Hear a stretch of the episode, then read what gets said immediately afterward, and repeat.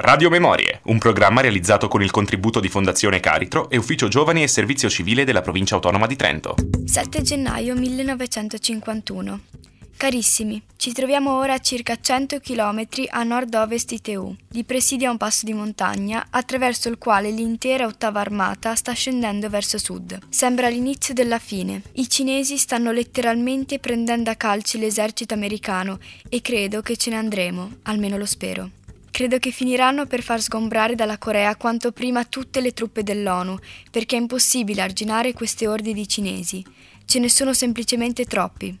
Non credo che sia possibile contenere i musi gialli. Le truppe sono furibonde contro l'America, contro gli americani e contro i capi degli americani. Noi tutti ci sentiamo abbandonati dai nostri incompetenti e pasticcioni comandanti della Casa Bianca in giù. Se dobbiamo combattere il comunismo, facciamolo in Europa, che è la culla della cultura occidentale e della nostra civiltà. Sarebbe ora che voi in patria vi rendeste conto della situazione e che vi facesse sentire scrivendo ai vostri deputati.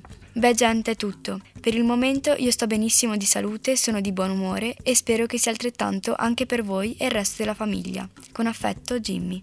Eccoci ancora qui con una nuova puntata della nostra trasmissione Radio Memorie. La lettera che avete appena sentito è stata scritta durante un conflitto avvenuto a circa 9.000 km a est del nostro paese, in estremo oriente, in una penisola ancora oggi divisa tra ideologie politiche opposte e di cui proprio in questo momento si risente parlare sulla stampa internazionale, la Corea. Radio Memorie. Giovani microfoni alla ricerca della storia dimenticata. 10 puntate per interrogare il passato e capire il presente.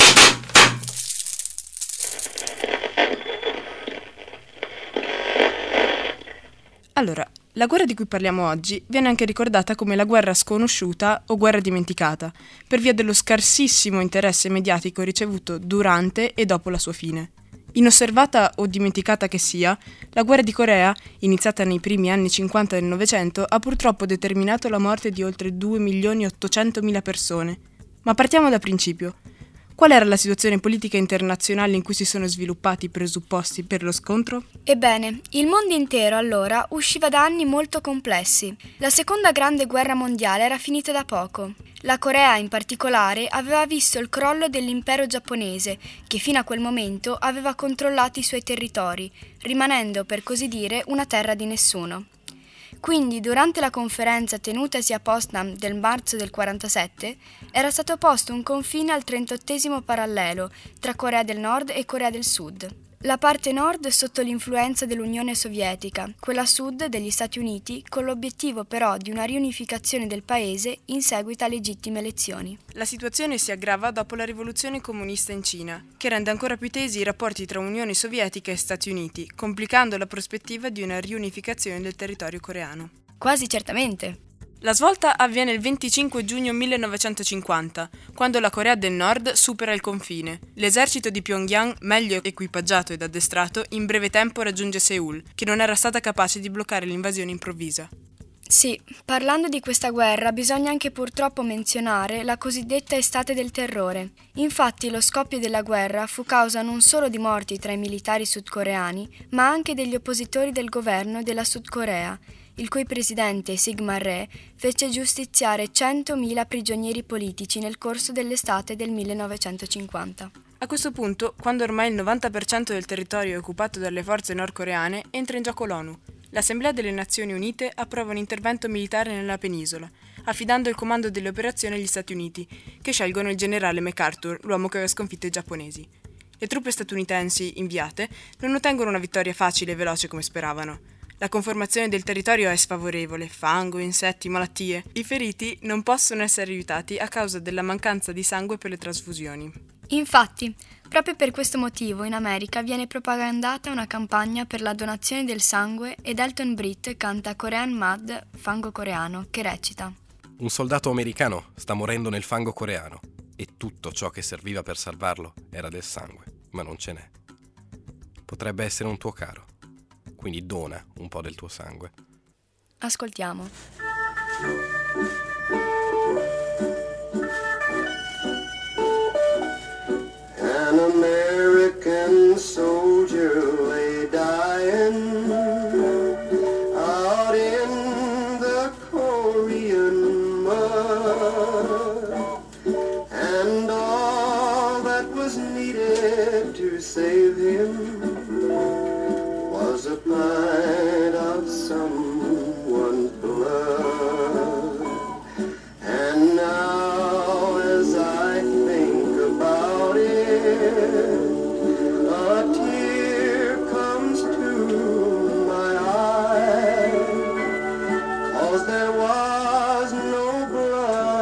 To save him,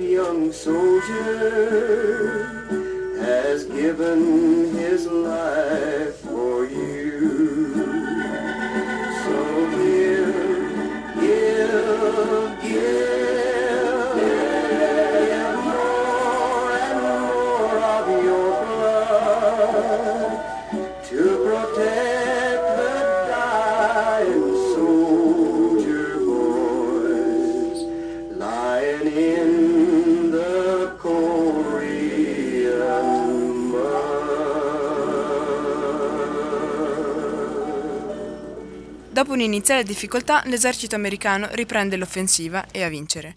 Arriva in circa quattro mesi a pochissimi chilometri dal confine con la Cina, la nuova grande potenza comunista guidata da Mao Zedong. Esattamente. Nonostante le disposizioni del governo americano, il comandante MacArthur aveva deciso di proseguire l'occupazione fin quasi l'altro confine. Forse una scelta un po' avventata. E infatti... E infatti, proprio questa minaccia fa sì che Mao invii un grande contingente di 100.000 uomini per respingere gli americani. Questi ultimi subiscono quindi una serie di gravissime sconfitte, facendo temere per l'esito del conflitto. Insomma, questa guerra comincia ad assumere sempre più il profilo di un massacro, di una carneficina.